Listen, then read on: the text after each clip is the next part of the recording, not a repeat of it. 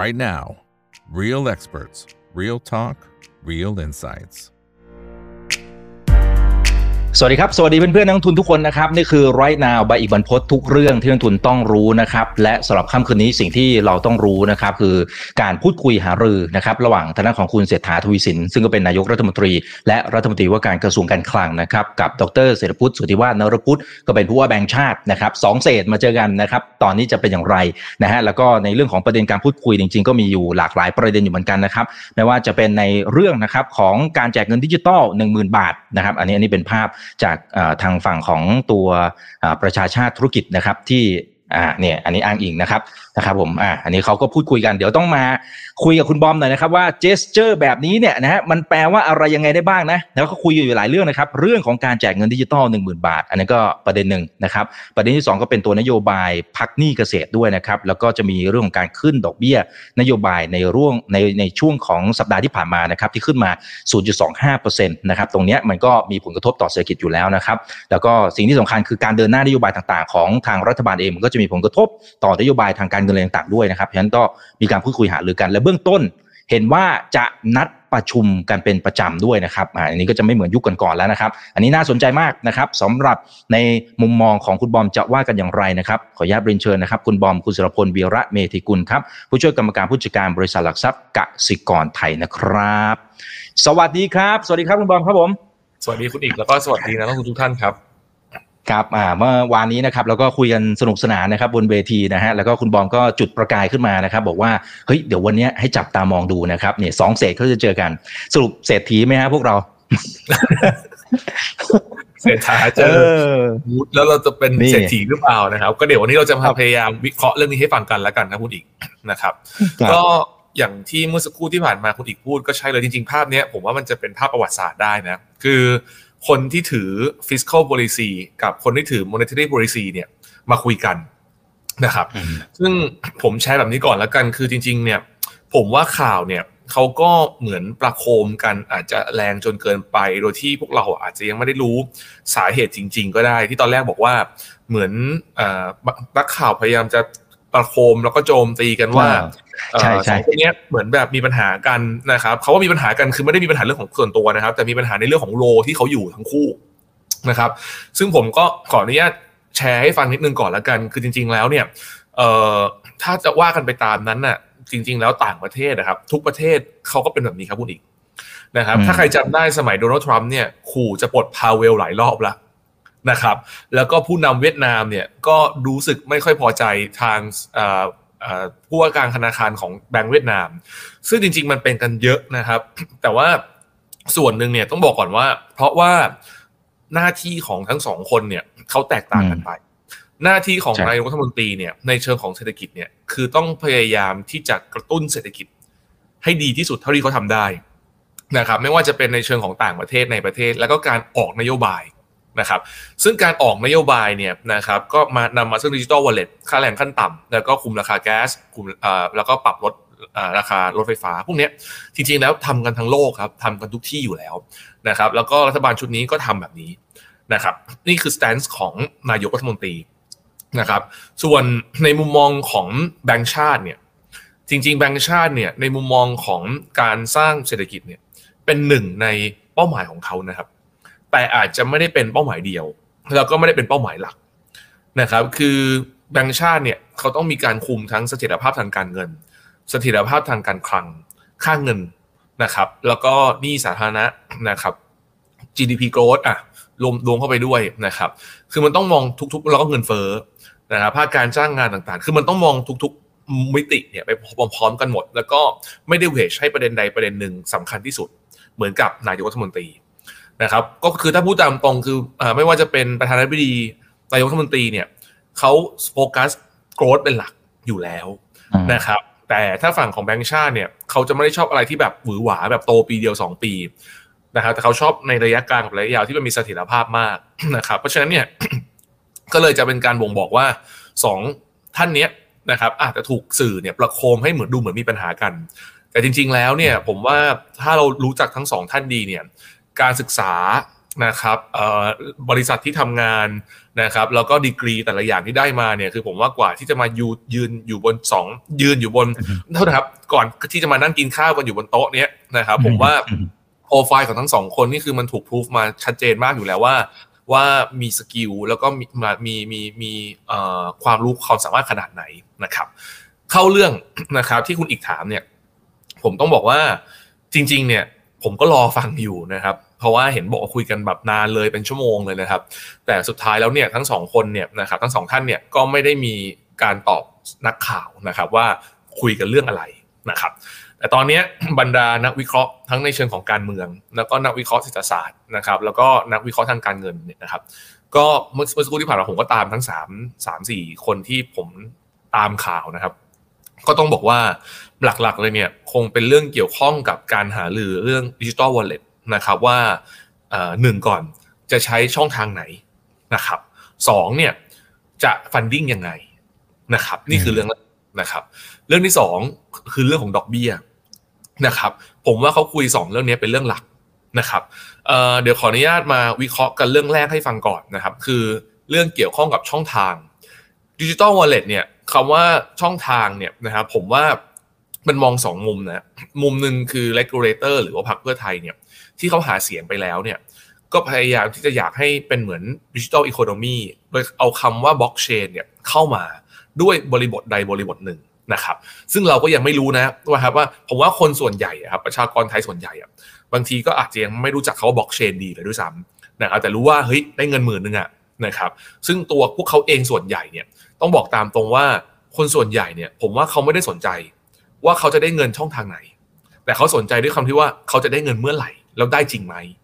นะครับแต่ในขณะเดียวกันพรรคเพื่อไทยก็หาเสียงไปแล้วว่าต้องทำผ่านบล็อกเชน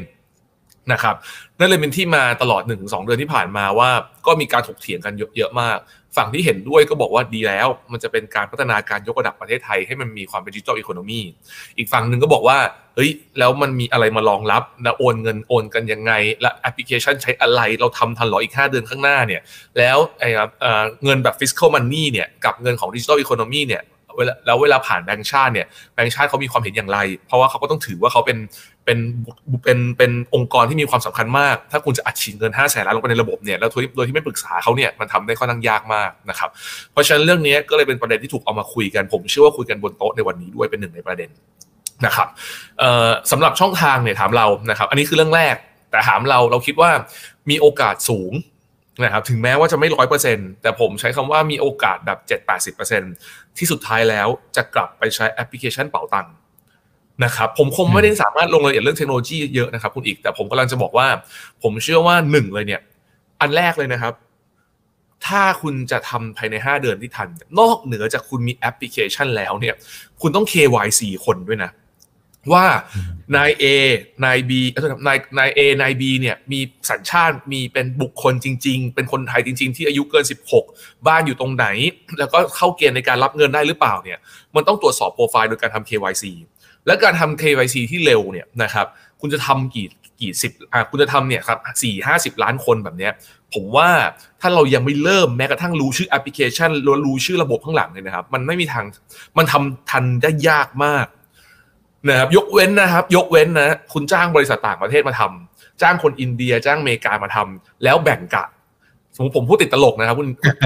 พูดว่าตอนเนี่ยตอนนี้กำลังจะเช้าของอเมริกานะคุณจ้างคนอเมริกามาทำกะหนึ่งแล้วพรุ่งนี้ตื่นมาคนอินเดียทำอีกกะหนึ่งนะครับถ้าทำแบบนี้ผมว่าทำทันนะครับแต่ค่าใช้จ่ายเท่าไหร่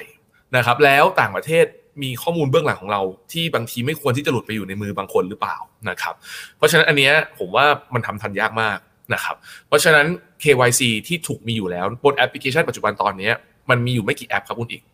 เป๋าตังค์นะครับเอ่อจริงๆกสิกร เอส ซี บี บี บี แอล แบงก์ออนไลน์ก็มีแต่ถ้าไม่นับ True Money ก็มีนะครับแต่ถามว่าเอ่อทันหรือเปล่าแล้วครอบคลุมได้หรือเปล่าอันนี้เป็นอันนึงที่ผมเชื่อว่าอาจจะยอมเสียหน้ายอมถอยนิดนึงไหมนะครับแต่อัดเศรษฐกิจต่อแล้วก็การตีกับคนต่อแบบนี้อันนี้ผมว่าเป็นเรื่องที่สำคัญกว่าแต่ว่าผมว่าอย่างที่ผมบอกไปคือผมว่าคนเขาไม่ได้สนใจว่าเป็นบล็อกเชนหรือเป็นเงินปกติอ่ะมันมันมันมันเป็นอะไรที่มันค่อนข้างที่จะเซนซิทีฟนะครับนี่คือเรื่องแรกนะครับ ส่วนเรื่องที่สองเนี่ยนะครับก็คือเรื่องของตัวการ funding เงินนะครับซึ่งอันนี้ผมขออนุญาตแชร์สไลด์นิดนึงเพราะว่ามันถือว่าเป็นประเด็นสำคัญที่ทำให้อยู่ๆเนี่ยการที่มี Digital Money หนึ่งหมื่น เนี่ยมันเดิมเนี่ยเราคิดไว้ว่ามันควรจะกระตุ้นเศรษฐกิจแล้วหุ้นน่าจะเด้งแรงแล้วหุ้นหลายตัวก็มีการดักเก็งกำไรกับประเด็นนี้แต่ปรากฏว่าพอมีเรื่องนี้เข้ามาคนพอเริ่มคิดได้แล้วว่าเฮ้ยเอาเงินมาจากไหนนี่แหละเป็นที่มาว่าทำไมหุ้นถึงลงณวันนี้ที่ทำให้ในเดือนกันยายนที่ผ่านมาเนี่ยหุ้นไทยเนี่ยนะครับลงไปสูงที่สุดในภูมิภาคลบไปประมาณ หกเปอร์เซ็นต์ ค่าเงินบาทอ่อนค่าที่สุดในภูมิภาคเช่นเดียวกันนะครับผมขอเวลาประมาณสิบนาทีแล้วกันเพราะว่ามันจะมีความสำคัญแล้วก็อาจจะใช้ระยะเวลาในการว่ากันไปตามทีละสไลด์นะครับก็คืออย่างล่าสุดเนี่ยนะครับเราจะมีการฟันดิ้งนะครับด้วยการขัดดุลทางการคลังเนี่ยนะครับระดับประมาณเจ็ดแสนล้านนะครับสี่ปีข้างหน้าเลยนะครับถือว่าอยู่ในระดับที่ค่อนข้างสูงมากนะครับคือถ้าเราไม่นับในช่วงโควิดเนี่ยซึ่งเข้าใจกันได้ทั้งโลกก็ทำกันหมดเนี่ย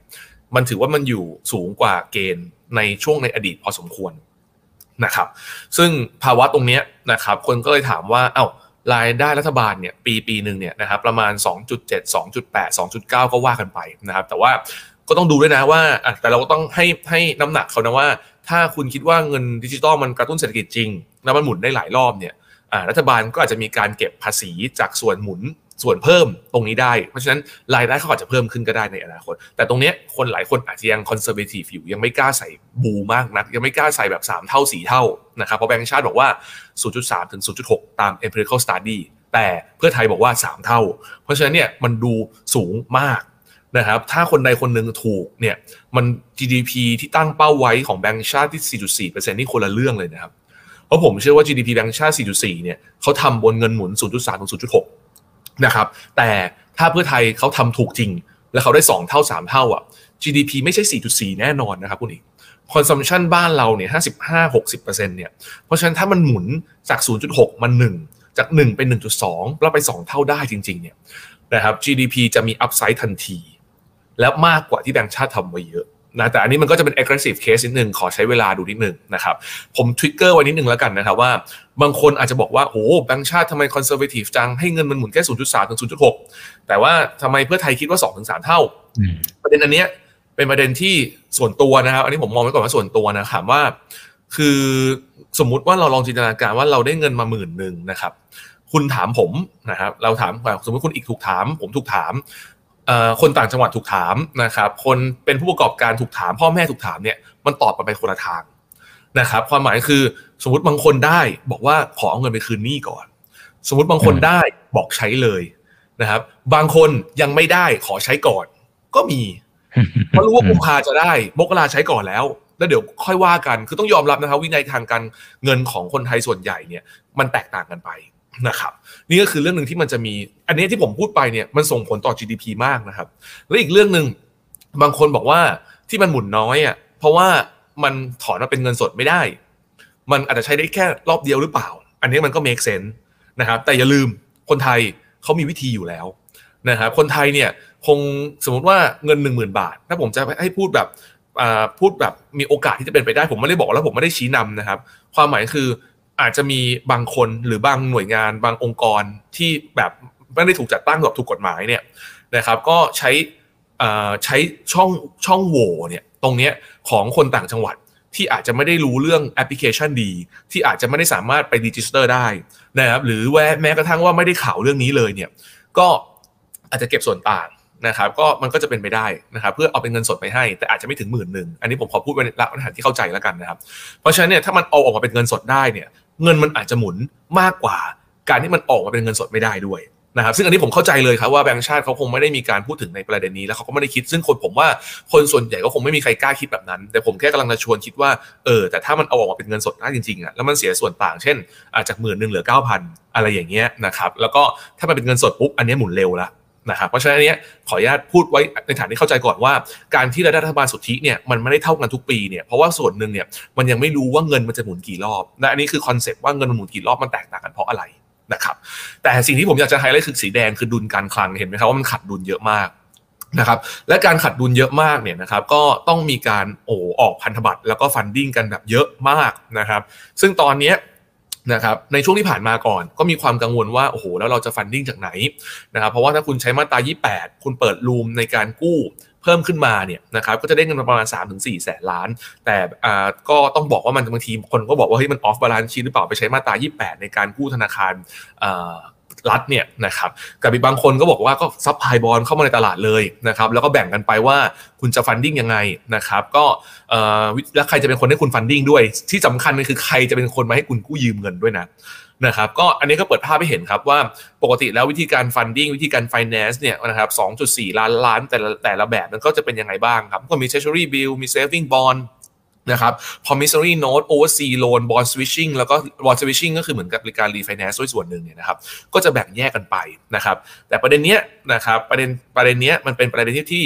คนมีความกังวลจนกระทั่งล่าสุดเนี่ยนะครับต้องบอกว่าเมื่อคืนวันศุกร์นะครับเช้าวันเสาร์เนี่ยนะครับอันนี้ผมบอกก่อนนะว่ามันยังไม่ได้มีการคอนเฟิร์มนะครับสำนักข่าว Bloomberg เนี่ยนะครับก็ได้ออกมาพูดในลักษณะว่ามีโอกาสที่เอ่อ regulator เนี่ยนะครับจะพอเห็นแบบ bond yield ในระยะยาวสิบปีมันเริ่มเด้งเนี่ยนะครับแล้วเวลามันเด้งแรงๆเนี่ยโหมันมีความเสี่ยงสูงมากในในในหลายๆเรื่องนะครับเพราะว่าต้องบอกว่าตั้งแต่ทางนายกท่านเศรษฐาเข้ามาแล้วมีการฟอร์มรัฐบาลเนี่ย bond yield เราเนี่ย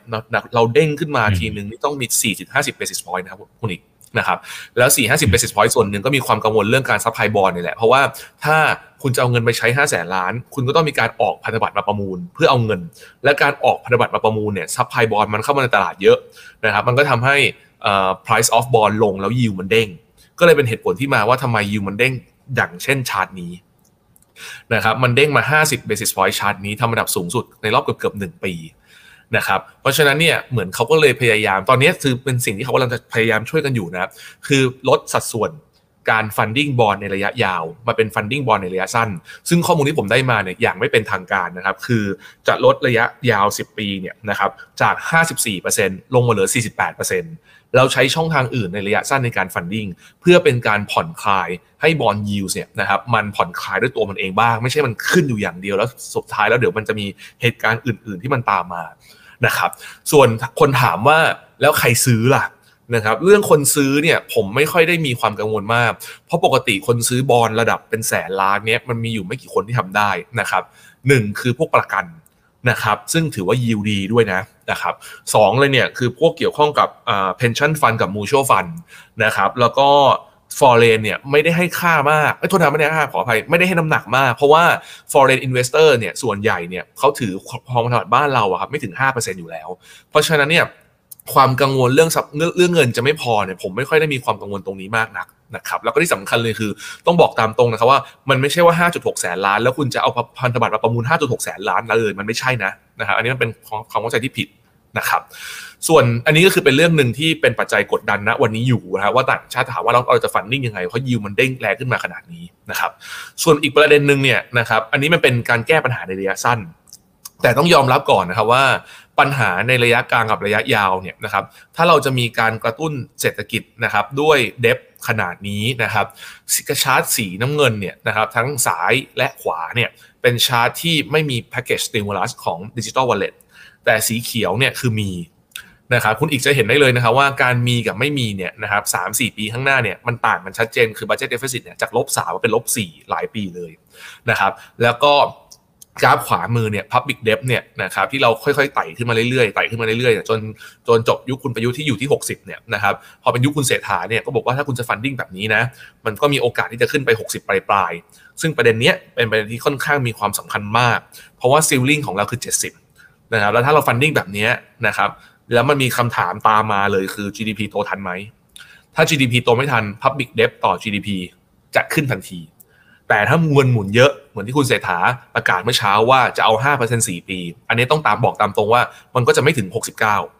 เพราะว่า จี ดี พี มันโต Public Debt ต่อ จี ดี พี ก็เลยจะโตเหมือนกันแต่โตน้อยกว่า จี ดี พี ที่มันไม่โตนะเพราะตอนนี้ต้องยอมรับว่ามันไม่น่ามีสักค่ายไหนนะครับที่ประมาณการ จี ดี พี จะโต ห้าเปอร์เซ็นต์ ในอีก สามถึงสี่ปีข้างหน้านะแต่ว่าถ้าถ้าทำได้จริงๆก็ต้องให้เครดิตเขาตรงๆนะครับเพราะฉะนั้นพอมันเจอปัจจัยแบบนี้นะครับสถาบันจัดอันดับอย่าง Moody's นะครับได้เริ่มออกมาเตือนนิดๆ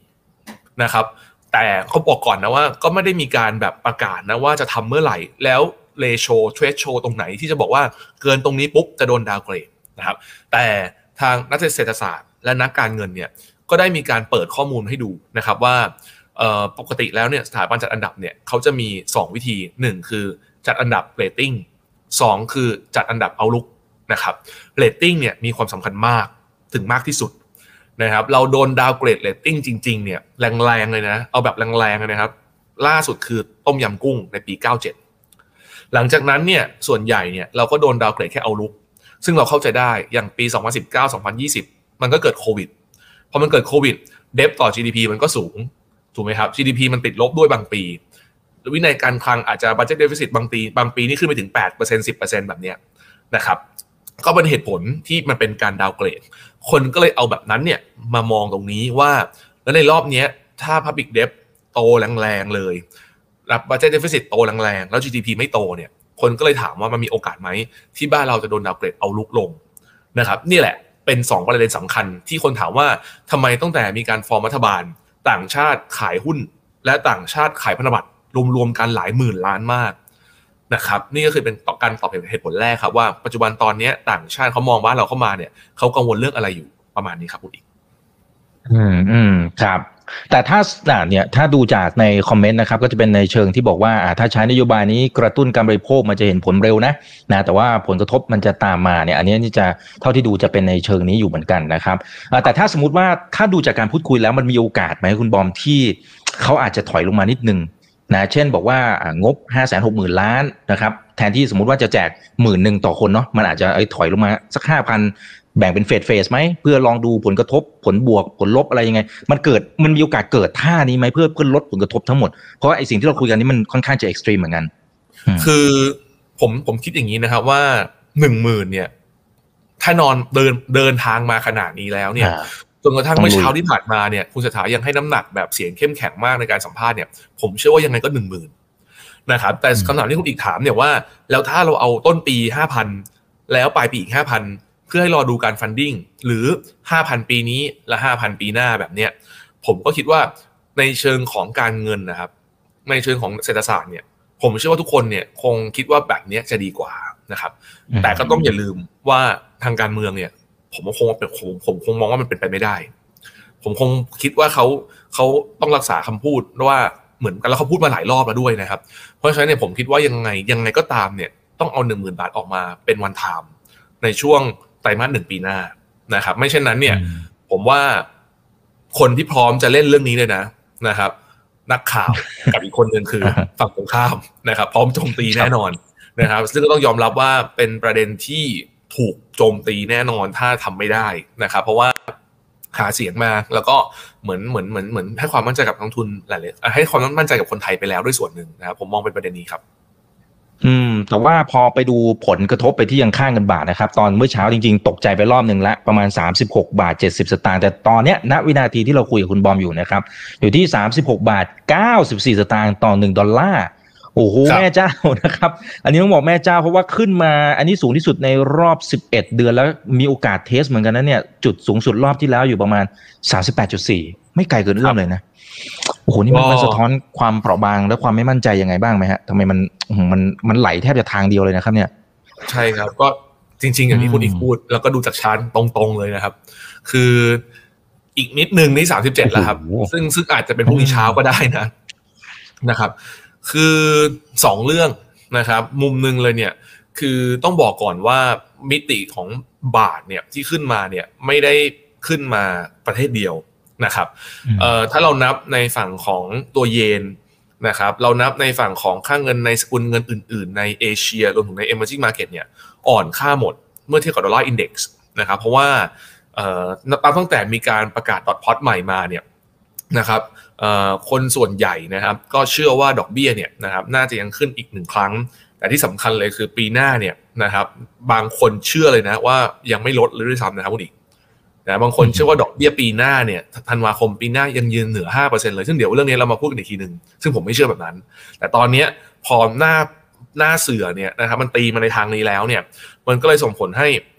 หลายๆประเทศเนี่ยวิ่งเอาเงินกลับเข้ามาพักในดอลลาร์อินเด็กซ์นะครับในขณะเดียวกันฝากเงินในสหรัฐอเมริกาก็นอนมานะฮะทุกคนทราบไหมครับว่าอย่างทุกวันนี้เราแต่ถ้าถ้าใครเปิดพอร์ตเขาได้นะคุณเดินเข้าไปฝาก ยู บี เอส ในยุโรปคุณเดินเข้าไปฝากซิตี้ในอเมริกาอย่างเงี้ยนะครับคุณได้ดอกเบี้ยเนี่ย ห้าเปอร์เซ็นต์ จุด ห้าจุดห้าเปอร์เซ็นต์ ขึ้นไปแล้วนะแล้วครับแล้วบางแบงก์นี่การันตีโดยความเป็นแบงก์ระดับท็อปเซเว่นนะครับแล้วก็มันนี่มาเก็ตการันตีโดยกอล์ฟบอลบางส่วนด้วยนะคุณได้เลทนี้ไปแล้วอะ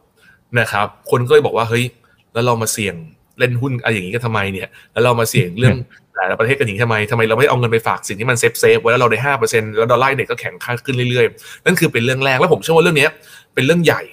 ที่ทำให้ค่าเงินในสกุลเงินภูมิภาคอื่นๆเนี่ยอ่อนค่าหมดนะครับส่วนประเทศไทยเนี่ยอาจจะแรงกว่าคนอื่นเขานะครับก็เพราะว่ามันไปตอบคำถามเรื่องแรกนะครับว่าต่างชาติมองว่าเราจะสูญเสียวินัยทางการคลังนะครับและเรื่องนี้คุณสังเกตดีๆ สองถึงสาม สัปดาห์ที่ผ่านมาเนี่ยมันไม่ได้มีเอาไม่นับเดลต้านะมันไม่ได้มีหุ้นตัวไหนลงแรงๆเฉพาะตัวนะมันกระจายนะครับมันวนขายเลยนะครับ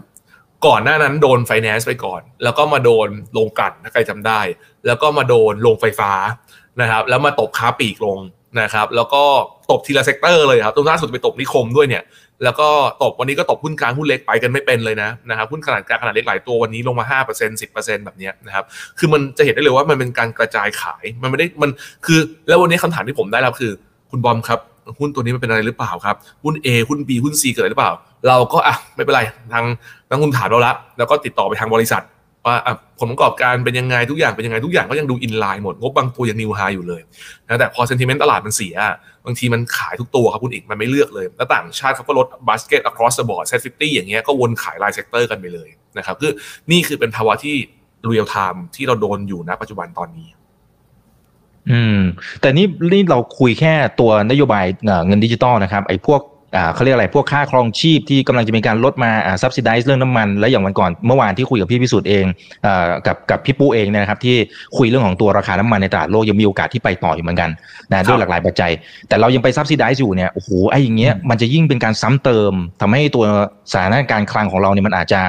โอ้โหด้อยเร็วขึ้นไหมฮะมากกว่าที่ภาพที่คุณบอมพูดซะอีกเมื่อกี้เมื่อเมื่อสักครู่นี้ที่โชว์ขึ้นมาอีกหรือเปล่าครับคือต้องบอกก่อนว่าถ้าถ้าต่างประเทศถ้าแก๊สต่างประเทศน้ำมันต่างประเทศเนี่ยไม่ได้ลงผมเชื่อว่าหนักคือเราจะไม่สามารถกดราคาน้ำมันแบบดีเซลแบบนี้ได้นะครับพูดตามตรงเลยคือมันใช้เม็ดเงินสูงมากนะแล้วเมื่อเช้าประชาชาติก็เล่นข่าวแล้วว่า ห้าหมื่นห้าพัน ไปแล้วนะครับซึ่งผมมองแบบนี้ว่าหนึ่งก่อนถ้าสมมุติว่าปีหน้าเนี้ยเศรษฐกิจมันชะลอจริงอะ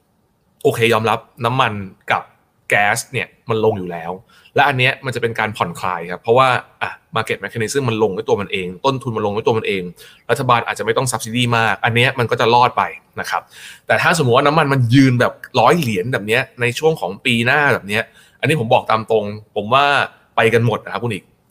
คือผมใช้คำว่ามันไม่ใช่แค่บ้านเรานะครับต่างประเทศก็คงไม่คงคนไหนที่มันเป็น net net importer น้ำมันเนี่ยนะครับแล้วก็บ้านเราถ้าอยากจะใช้นโยบายประชานิยมในการแคปราคาผมเชื่อว่ามันถ้าทำอย่างนั้นจริงๆนะผมว่าปตท.นะไม่ใช่ราคาเนี้ยนะครับปตท.นี้คือเจอขอความช่วยเหลือแบบอย่างมีนัยสำคัญแน่นอนอะนะครับผมผมคิดแบบนี้อืมอืมครับอ่าโอเคนะครับจริงๆครบตามเวลาแต่ว่าเดี๋ยวขอดูคำถามจากผู้ชมทางบ้านนะครับสวัสดี สองพัน ท่านนะครับยังไงเพื่อนๆฝากกดไลค์กดแชร์กดติดตามกันด้วยนะครับทุกช่องทางนะโอเคคุณซีบอกชอบมุมมองคุณบอมนะครับมีเหตุมีผลไม่ขายฝันนะครับโอเคอืมอันนี้ประชานิยมนะครับเดี๋ยวขอดูนะฮะเอ่อค่าแรงขั้นต่ำโอเคแล้วกลุ่มไหนยังพอลงทุนได้บ้างไหมนะฮะในเมื่อลงเละขนาดนี้แล้วเออผมว่าคำถามนี้ก็คิดดีนะจริงๆผมคนหลายคนคิดอย่างนี้แหละใช่ผมขอตอบเลยประโยคนี้ว่าผมเชื่อว่าหลายคนถามนะและอยากรู้นะผมผมพูดแบบนี้ก่อนนะว่าจริงๆตอนนี้เอ่อผมอาจจะคิดเห็นต่างกับนักวิเคราะห์ท่านอื่นนะครับรอบนี้ฟังดีๆนะครับอย่าเอาราคาไปรับคนจะบอกอ้าวไม่เอาราคาไปรับแล้วเอาอะไรไปรับนะครับเอาเวลาไปรับความหมายคือรอบนี้อย่าไปดูว่าราคาหุ้นตัวนี้มันลงมาจน พี อี เท่านี้แล้วแล้วไปซื้อผมเชื่อว่ารอบนี้ด้วยความที่เราโดนต่างชาติขายจากภาพแมกโครเราไม่ได้โดนต่างชาติขายจากภาพปัจจัยพื้นฐานหรือว่า earning downgrade นะครับ earning downgrade เราจบรอบไปแล้วสามสัปดาห์ที่ผ่านมา earning เราไม่ได้โดน downgrade นะครับแต่ อี พี เอส เราไม่ได้โดน downgrade แล้วนะครับอยู่ประมาณแปดสิบแปดเนี่ยนะครับแต่ที่เราโดนคือเราโดนแรงขายบาทขายบอนด์แล้วทำให้ yield มันเด้งแล้วเวลา yield เด้งยี่สิบห้า basis point อ่ะ Set Index มันจะลงให้ตัวมันเองห้าสิบจุดเลยง่ายๆแบบนั้นเลยนะครับเพราะฉะนั้นรอบนี้สิ่งที่เราต้องถามเลยคือ timing timing ที่ผมหมายถึงเลยคือในเดือนตุลาคมเนี่ยคุณต้องดู timing ว่าหนึ่ง timing ของทางอเมริกาเนี่ยดอกเบี้ยเอายังไงเพราะคนบอกว่าผ่านจุดสูงสุดไปแล้วอย่างจอห์นวิลเลียมออกมาบอกว่าจบรอบขาขึ้นดอกเบี้ยไปแล้วแต่เฟดบอกว่าเดี๋ยวรอดูเดือนพฤศจิกซึ่งต้นเดือนพฤศจิกเราจะรู้เลยเนี่ยนะเพราะฉะนั้นเนี่ยผมกำลังจะบอกว่าตุลากับพฤศจิกเนี่ยสัปดาห์แรกของพฤศจิกพฤศจิกเนี่ยเรารู้แล้วว่าดอกเบี้ยเป็นยังไงคอนเฟิร์มเลยเพราะฉะนั้นเนี่ยถึงตรงนั้นเราไปดูก่อนว่ายิวเป็นยังไงคือเวลาเราดูเนี่ยตอนนี้มันมีหลายมิติผมเข้าใจมันมีทั้งดอลลาร์มันมีทั้งดอลลาร์บอทดอลลาร์บาทมันมีทั้งมันมีทั้งบอนด์ยิวอเมริกาและสเปรดบอนด์ยิวกับบอนด์ยิวไทยถ้าคุณตอบโจทย์สี่เรื่องนี้ได้เนี่ยคุณซื้อหุ้นทามมิ่งตรงนั้นเลยซึ่งผมกำลังจะบอกว่าตอนนี้สิ่งที่มันยังตอบไม่ได้คือทิศทางของสี่อย่างนี้มันจะเป็นยังไงนะแต่ผมเชื่อว่าสัปดาห์แรกของเดือนพฤศจิกายนอ่ะอย่างน้อยๆเนี่ยมันจะเห็นละนะครับเพราะว่านี่เรากำลังจะเข้าฟันดิ้งใหม่แล้วถูกไหมครับหนึ่งตุลาเนี่ยงบประมาณใหม่ของเราเนี่ยนะครับว่าเราจะเห็นงบประมาณแล้วเราเห็นวิธีการฟันดิ้งแล้วนะครับเรื่องที่สองเลยคือเราจะเห็นดอลลาร์กับเห็นบอนด์ยูเมกาแล้วว่าสุดท้ายแล้วการขึ้นดอกเบี้ยครั้งสุดท้ายอ่ะจะจบแบบไหนเพราะฉะนั้นเนี่ยมันจะมันจะเป็นแบบนี้เลยเพราะฉะนั้นถ้าเมกฝั่งเมกามันจบก่อนข้อหมายคือเรารู้แล้วบอลยูเมกาจะเป็นยังไงเรารู้แล้วดอลลาร์เป็นยังไงอันนี้ค่อยมาคำนวณในฝั่งตัวบาทเราแล้วมันจะง่ายขึ้นนะคุณต้องค่อยๆประติดประต่อแล้วทามมิ่งอันนี้จะดีกว่าคุณถ้ามันตรงนี้มันเคลียร์นะค่อยซื้อหุ้นแต่ถ้าตรงนี้มันไม่เคลียร์นะอย่าเอา พี อี อย่าเอา P books อย่าเอาแนวรับทางเทคนิคเข้าไปรับนะครับผมเห็นหลายรอบแล้วเวลาขาลงเนี่ยก็หลุดทุกแนวครับอืมอืมครับจริงๆมีคนถามเข้ามาด้วยนะครับเอาเท่าไหร่ดีเซตหมายถึงเซตลงไปเท่าไหร่ถึงจะจัดเอ่อค่อยซื้อคะอ่าคุณราพันเซลนะครับอันนี้เป็นแฟนคลับนะฮะโอเคอ่ะแต่แต่ถ้าสมมุติว่าเราเรามองในเชิงสมมุติว่า valuation ได้ไหมว่าเอ้ยถ้าต่อให้แบบสมมุติปัจจัยเราไม่สนใจแล้วแหละ valuation สมมุติมันถูกกดลงมาแบบประมาณเนี้ยต่ำแบบต่ำมากๆแล้วยังไงก็ต้องเอาแล้วอะอะไรทำนองนั้นมันมันมีมิตินี้ได้ไหมครับมองมิตินี้ได้ไหมครับแต่ผมพูดไปแล้วเดี๋ยวแบบคนจะช็อกหรือเปล่าครั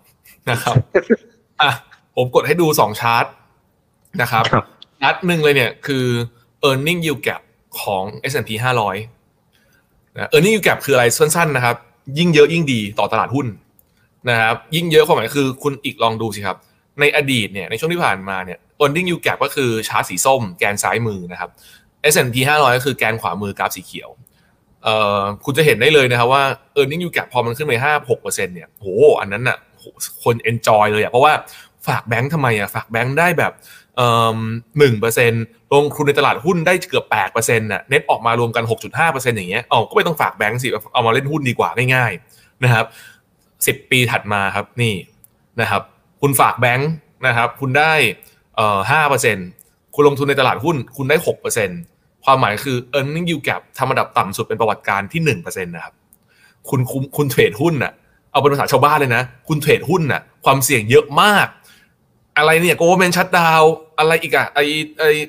ซี พี ไอ ต้องตามทุกเดือนนอนฟาร์มเพโลต้องตามทุกวันศุกร์แรกของเดือนนะ jobless claim ตามทุกสัปดาห์นะครับตามไปกันเยอะมากหุ้นต้องมานั่งตาม อี พี เอส คนนั้นคนนี้อีกเนี่ยตามไปแทบตายเลยนะคุณได้มากกว่าพันธบัตร หนึ่งเปอร์เซ็นต์ เนี่ยคุณทำทำไมอะอันนี้พูดภาษาชาวบ้านเลยนะเ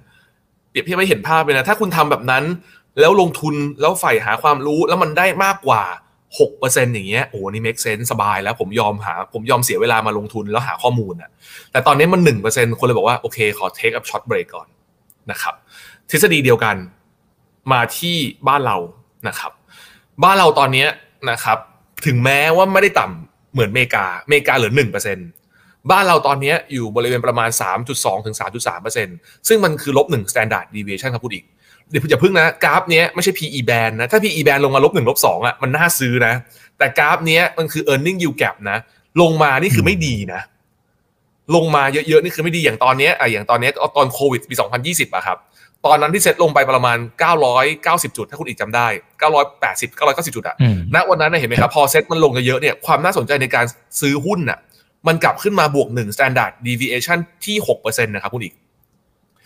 เห็นไหมครับ หกเปอร์เซ็นต์ อย่างเงี้ยมันน่าลงทุนไงอ่าแต่ไม่เป็นไรค่าเฉลี่ยก็ยังน่าลงทุน สี่จุดหกเปอร์เซ็นต์ ค่าเฉลี่ยก็ยังโอเคอยู่เราลงทุนในหุ้นเราได้มากกว่าพันธบัตร สี่จุดหกเปอร์เซ็นต์ เอาไหมเอาแต่ตอนเนี้ยเหลือสามละนะครับเหลือสามต้นๆละ คำถามที่คุณอีกถามว่าแล้วมันเซ็ตมันต้องลงไปเท่าไหร่ทำให้มันกลับมาน่าสนใจความหมายคือแบบนี้คือตอนนี้มันอยู่ลบหนึ่ง standard deviation ที่ สามจุดสอง ถ้าสมมติเซ็ตมันลงมาเท่าไหร่แล้วเราคิดกลับกันว่าความหมายคือคุณต้องเห็นว่าไอ้เส้นสีเขียวเนี่ยถ้ามันวกกลับขึ้นมาที่ค่าเฉลี่ยที่ สี่จุดหก อ่ะไอ้อย่างเงี้ยเริ่มน่าลงทุนถูกไหมครับอ่ามันคงไม่ขนาดไป หกเปอร์เซ็นต์ น่ะถ้าอันนั้นน่ะก็โลเดิมอะครับนะครับแต่ผมกำลังจะบอกว่าถ้าเอาแบบมิติคร่าวๆแบบไม่ไบแอสนะครับ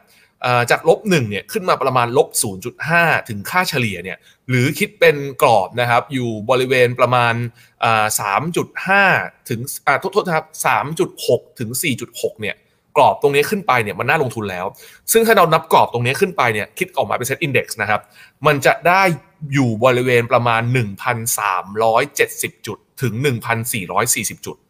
อันนี้บท assumption ว่า bond yield นิ่งตรง สามจุดสองห้าเปอร์เซ็นต์ แล้วนะและ อี พี เอส fix จบตรงนี้แล้วนะว่าไม่โดนดาวเกรดอีกอะนะครับเพราะฉะนั้นเนี่ยอันนี้ก็ต้องบอกตามตรงแต่ผมบอกก่อนนะว่าทฤษฎีเนี้ยมันไม่ได้มีความมันไม่สามารถบอกเป็นระยะสั้นๆว่าเป็นแนวรับทางเทคนิคได้เหมือนกับทฤษฎีแบบเอาเทคนิคเข้ามาวัดนะอันนี้มันใช้หลายปัจจัยในการวัดนะครับซึ่งถามผมนะครับผมคิดว่ามันอาจจะลงไปถึงหรือไม่ลงไปถึงก็ได้ผมไม่ได้แคร์เรื่องกำไรตลาดหุ้นแต่ผมกังวลเรื่องบอนด์ยิวที่เราพูดมาตลอดครึ่งชั่วโมงนั่นแหละผมกลัวว่ามันสไปค์ไปแบบ สามจุดห้า แบบเนี้ย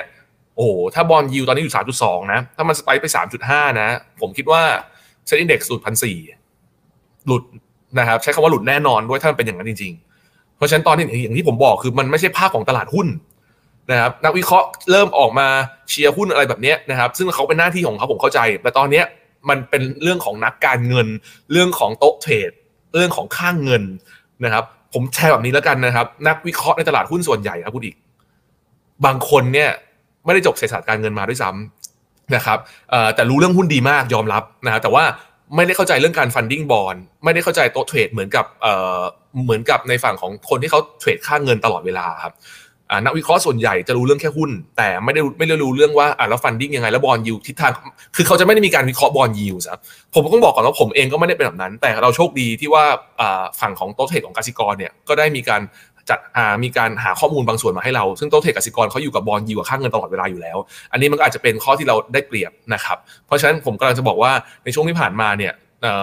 นักวิเคราะห์ส่วนใหญ่เนี่ยหาหาแนวรับนะครับจากในเชิงของเทคนิคแต่ผมก็จะบอกว่ารอบนี้มันไม่ใช่ตลาดหุ้นไงมันเป็นตลาดบอลเพราะฉะนั้นเนี่ยอาจจะต้องให้ความสำคัญเพิ่มนิดนึงในการวิเคราะห์ครับคุณอีกอืมครับขอสั้นๆเดียวครับคุณเศรษฐวุฒินะครับบอกว่าคุณบอมคิดว่าพันธบัตรรัฐบาลไทยสิบปีเนี่ยตัวยิวมีโอกาสขึ้นไปถึงเท่าไหร่ครับมีโอกาสถึง สี่เปอร์เซ็นต์ เลยไหมครับเมื่อกี้ สามจุดห้า นี่เรายังร้องไอ้ยาแล้วนะฮะ สี่เปอร์เซ็นต์ ถึงไหมฮะอืมไม่ถึงครับผมว่าโอ้โหสี่คือผมคิดว่ามีกรณีเดียวนะครับที่ที่ยิวแบบแบบโหเขาจะแบบต่างชาติจะทิ้งบอลเลยเนี่ยคือดาวเกรดเรตติ้งผมคิดว่ามีกรณีเดียวนะครับซึ่งซึ่งขอให้ไม่เกิดนะนะครับกรณีเดียวเลยเนี่ยถ้าถึงตรงอ่ะถ้าถ้าถึงแม้กระทั่งโดนดาวเกรดเรตติ้งเลยนะครับเช่น บี เอ เอ หนึ่ง เราไป บี เอ เอ สาม หรือลงไปมากกว่านั้นเนี่ยผมว่ามีโอกาสถึง สามจุดห้า ถึง สี่เปอร์เซ็นต์ นะแต่ถ้าไม่นับนะครับผมว่าต้องบอกตามตรงว่าไอ้ที่มันขึ้นมาจาก สองจุดหก มา สองจุดแปด มา สามจุดสอง เนี่ยผมว่าอันเนี้ยมันเริ่ม price in เรื่องของการ supply bond แล้วนะนะครับมันเริ่ม price in เข้ามาแล้วนะครับแล้วก็เล็งเห็นแล้วว่าแบงก์ชาติบาททะลุสามสิบเจ็ดอาจจะเข้ามา intervene หรือเปล่าแล้วก็ตัวการออกบอนของสบน.เนี่ยอาจจะส่งสัญญาณในการลด long term จากสามจากห้าสิบสี่ลงเหลือสี่สิบแปดหรือเปล่าเพราะฉะนั้นเราเริ่มเราเริ่มเห็นแล้วว่าทาง regulator เริ่ม step in เข้ามาแล้วเพราะฉะนั้นผมคิดว่าระยะสั้นๆนะครับอ่าอันนี้ต้องมีอันนี้คือเหตุผลแรกก่อนนะเหตุผลหนึ่งก็คืออ่าเรื่องของอ่าเรตติ้งบ้านเรากับเรื่องที่สองคือยกเว้นว่าเงินเฟ้ออเมริกาไปต่อแบบไปต่อไม่หยุดเลยอ่ะแต่ผมยังไม่เชื่อแบบนั้นนะผมยังไม่เชื่อแบบนั้นเพราะผมแล้วผมเชื่อด้วยนะว่าสุดท้ายแล้วเนี่ยการปรับตัวขึ้นมาของราคาน้ำมันที่ทุกคนบอกว่าจะกลับมาผลักดันเงินเฟ้อและทำให้แบงก์ชาติขึ้นดอกเบี้ยต่อเนี่ยในฝั่งของตัวต่างประเทศเนี่ยผมเห็นต่างแล้วผมเห็นกลับเลยการที่ราคาน้ำมันดิบขึ้นมาจากฝั่งซัพพลายไม่ได้ขึ้นมาจากฝั่งดีมานด์ที่มันมาจากเศรษฐกิจมันฟื้นตัวจริงๆครับสุดท้ายแล้วน้ำมันจะไม่ได้ส่งผลให้เงินเฟ้อขึ้นด้วยนะครับน้ำมันจะส่งผลให้คอ พี ซี อี ลงด้วยซ้ำไม่ใช่ขึ้นนะครับผมเห็นทุกคนออกมาบอกว่าขึ้นกันหมดเลยผมไม่คิดว่าขึ้นแล้วผมคิดว่าลงด้วยครับ อืมอืมครับอ่าโอเคเอาละครับก็ขอบคุณเพื่อนนักลงทุนทุกคนด้วยนะครับวันนี้จริงๆก็บอกคุณบอมว่าขอสักครึ่งชั่วโมงแต่นี่เกือบชั่วโมงหนึ่งแล้วนะครับยังไงขอบคุณมากครับคุณบอมแล้วก็ขอบคุณเพื่อนนักลงทุนทุกคนด้วยนะครับที่ยังอยู่กัน สองพันหนึ่งร้อย ท่านนะครับแล้วก็เดี๋ยวครั้งต่อไปเนี่ยจะเป็นเรื่องไหนยังไงเดี๋ยวรอติดตามกันด้วยแล้วก็ไปติดตามคุณบอมได้ที่ เค เอฟ Forward นะครับซึ่งก็จะมีพี่ๆนักวิเคราะห์นะครับหลายๆท่านเนี่ยก็วนเวียนกันมาให้ข้อมูลดีๆกับพวกเราด้วยนะครับส่วนครั้งหน้านะครับรอติดตามเลยนี่คือ Right Now ใบอิบรรพตทุกเรื่องที่นักลงทุนต้องรู้ครับสวัสดีครับ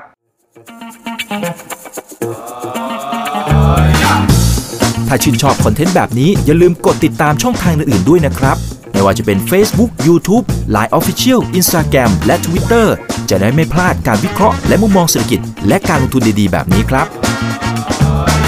อย่าลืมนะครับว่าเริ่มต้นวันนี้ดีที่สุดขอให้ทุกท่านโชคดีและมีอิสรภาพในการใช้ชีวิตผมอิบรรพต ธนาเพิ่มสุขครับ